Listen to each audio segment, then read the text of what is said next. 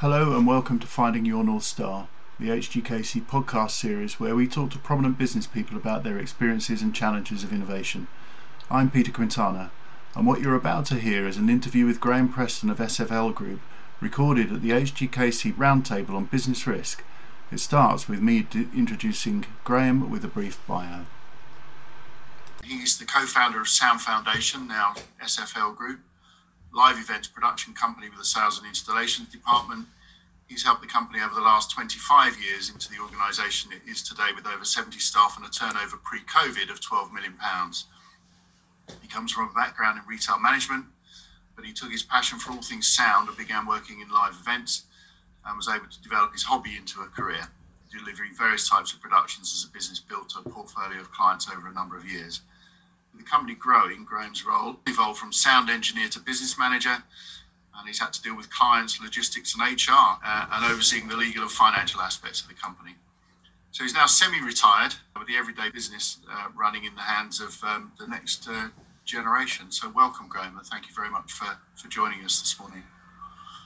So when we first started talking about this roundtable, it was quite a long time ago now, we were still able to be face to face and go to live events. Um, much has changed since then, hasn't it? So, can you give a, a sense of the impact this has had on you, please, to start?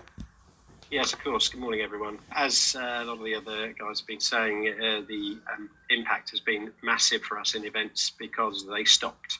So our turnover went from 12 million to a few hundred thousand if we're lucky. So it's been a massive hit. And obviously, the initial uh, few weeks was the shock of what does that mean? How does that work? How are we going to cope? Obviously, with the furlough scheme coming in, that was a major benefit to us. And one of our primary things was how do we retain our staff? Because we see them as, as our um, primary asset, really. They're all key people who, over the years, we've um, acquired and have become very much what we call SFL DNA people. So they're very much in tune with where we're at. They're the right sort of people that we want to uh, have on board. So how do we keep them going forward? We didn't know how long this was going to be. And the other thing was very much that the business will carry on. So that was um, that was another challenge for us, really. But yeah, that's it's been massive impact, massive. Has. So you were able to take advantage of the government grants and loans. I mean, I think that, I think we've kind of passed the initial complexity of that, and most people understand furlough and CBILS and bounce back loans and things. There's talk of a second wave of that. I mean, do you have a view on on what that might be? I mean, I know you've taken advantage of them so far, and that's one of the reasons why you've been able to retain pretty much everybody on your books, haven't you? Yes, we've obviously furlough was became my responsibility. So my, my semi-retirement of half to one day a week has suddenly uh, ramped back up again to two or three days a week in the first few months just to uh, implement this whole system. But yeah, CBILS we've just had that agreed. Rates breaks we got for most of our premises, grants for premises as well. Not all of them, and again, different councils have had different approaches, uh, and also then tying up or deferring payments to HMRC uh, tax, VAT, that sort of stuff. So agreeing with them, and it has been about talking to them in advance, not letting it go wrong and then them chase you. And in fact, we've had comments from a number of them saying, this is really good that you're talking to us before you do what you do and that's great you know so that's been a positive thing actually talking to them up front. So that's what's happened there. As far as what goes forwards, yes, uh, we, we hope there'll be some positive news today because unlike a lot of industries where people have got back to work in some shape, size, or form, we have very few uh, people going back to work at the moment. I'll come on to some of the ways that we've um, managed to utilise them uh, going forwards. But uh, yeah, we, we hope there's some positive news coming out of uh, Rishi Sunak today. Uh, if he wants to maintain his reputation, he needs to be doing that, doesn't he? um, so we, we heard, uh, I think Bex used the word pivot earlier, and it's often used, and, and, uh, and I know Kim and I both think it's pretty overused at, at, at the moment, but but it is it does reflect the, the fact that businesses need to need to think slightly differently about the way they're they're doing business, and we so you know some are being obliged to just to survive in some senses, and I think all of you in the event sector are pretty pretty much in that place. But others are being quite innovative in the way they're reframing their businesses and, and thriving, in fact. So, with such a serious impact on the event sector, what, what have you been doing? I know we've had a couple of conversations about uh, areas where you've explored alternative ways of doing things. So, do you want to give a bit of a insight yes. That? Of course, firstly, we have a sales and installation department, which uh, in some ways at the beginning we thought wasn't going to be affected because we could carry on doing that. Of course, very quickly you realize clients are going, no, we don't want installation teams on site because they didn't understand the risks. So actually, the whole of the sales and install department shut down as well for the first few months. Uh, that has re-established and is is working full on now, which is which is great.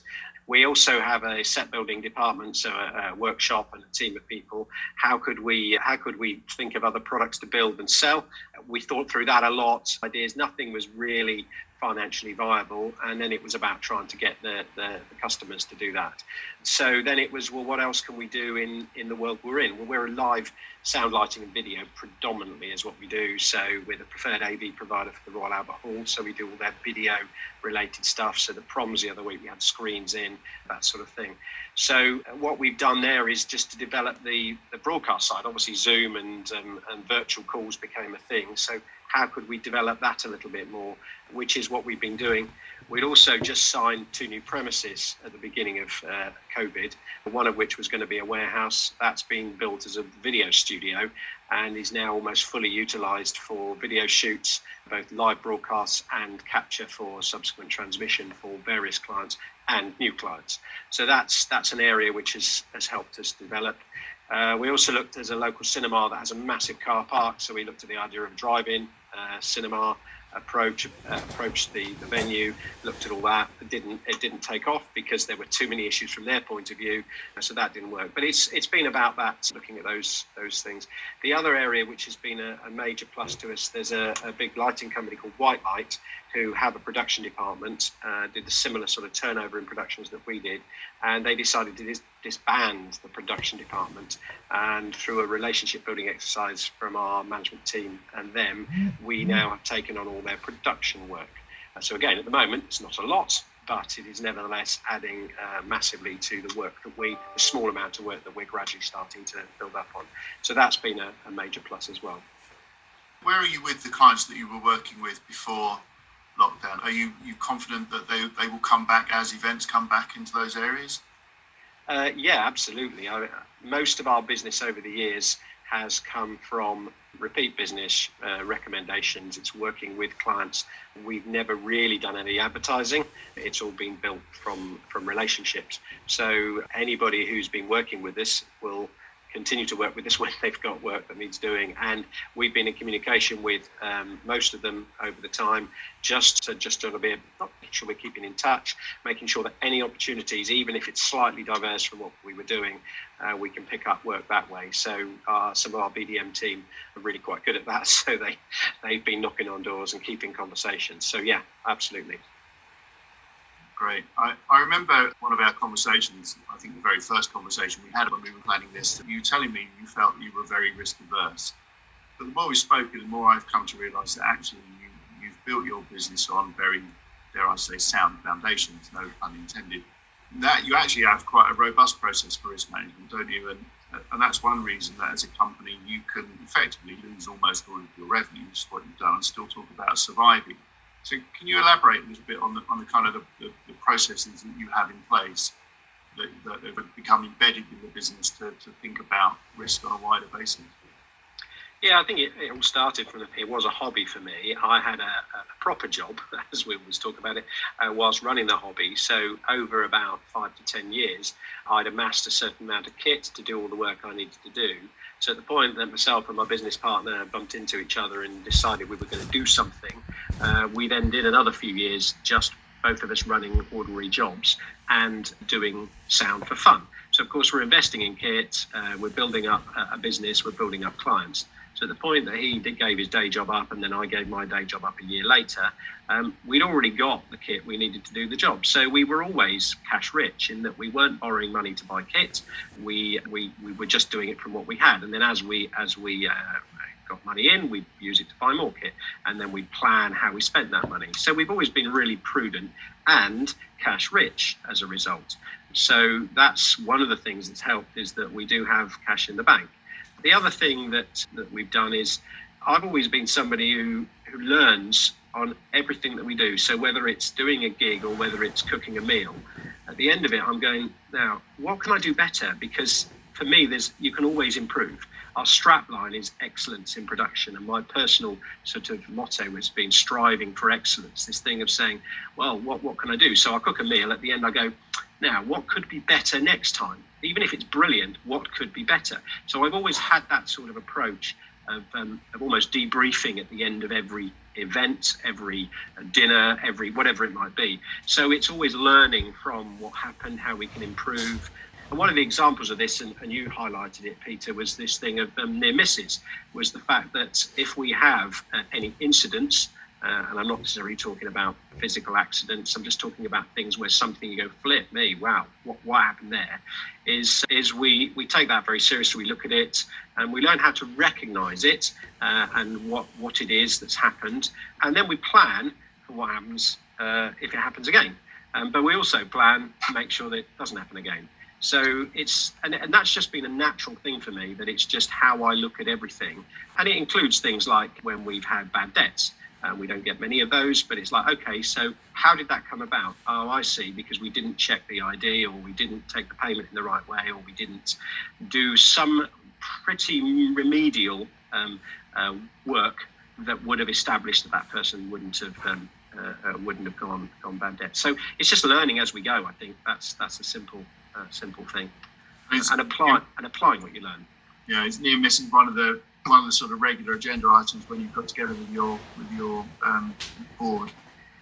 It is. I mean, it is in a, in the sense that we're always looking at how we can improve stuff. We don't generally. We have very few near misses in that sense. I think over the last five years we've had two physical accidents in the workplace that we've had to deal with. And other than that, it's been things like we've just said, it's been customers who haven't returned kit. And it's like, what can we learn from there, and how can we make sure that doesn't happen again? So it's more just an ethos that we that we are constantly thinking of. How can we improve? How, what can we learn from what's just happened? Okay, thank you. I know you've now stepped back from the company and are working part time, although possibly not quite as part time as you were, maybe. Yeah. as you move into into semi retirement, so can you give an insight into your personal approach to risk? And you, you kind of hinted and alluded to, to, to some of it along the way, but do you want to yeah enlarge on that a little bit? Yes, I think Mark, my partner, and I realised about 15 years ago that this this hobby that had become a job, a career, and a business, how did we get out of it? Because as a, an events production company, at that point, we didn't really think we could sell it. So what could we do? And the only conclusion we came to was that it had to keep running but it had to keep running without us. So then we started the plan of well, how do we get out? And that and that initially meant starting to take more time out of the business to bring on the next generation of management team. We'd already identified two or three of the team who were 15, 20 years younger than us, who we could see potential in. So it was bringing them on. And by us stepping back, it enforced them to take more of a, a, front seat. We promoted Tom to MD six years ago. Mark and I stepped down from being joint MDs at that point. And in the recent years, it's been identifying a replacement for me in, in terms of the role that I've been doing. And that we've now found. And the guy is working alongside the existing management team, which is great. Uh, so it's been stepping back, gradual reduction in days. And also then the share sale. So how do we sell our, our value in the business? Uh, and that's been done by uh, management buyout um, standard sort of setup, really. So yes, so that's that's my approach in how do we make it secure for the next generation. How do we keep it going? Because obviously there's a vested interest from our point of view, but how do we learn to take more of a back seat? And actually, both for me and Mark, uh, because we're both key people that wanted to be very, very much at the forefront of everything, learning to step back learning to have space to do something else with our lives. Because actually that's the thing is we can work flat out until we hit retirement and the number of people i know who who retire and then drop dead because they don't have a purpose anymore so that thing has given us space he's now he's now retired he retired a year or so ago uh, well, semi-retired, does a few consultancy days, and is very busy doing all sorts of different stuff. I've taken up a role as um, finance manager for a local charity, uh, which is run by a friend of mine. So that's really given me, uh, in a voluntary capacity, an opportunity to do something else and add some of my uh, learnings from over the years. So yeah, I don't know whether that gives you a, my personal approach to risk. Maybe there's an element of that in there, but um, yeah, that's where that is uh, planning and foresight, really, right? So I think so. Uh, finally, then, I mean, we we talked about risk as a potential opportunity as well as a threat.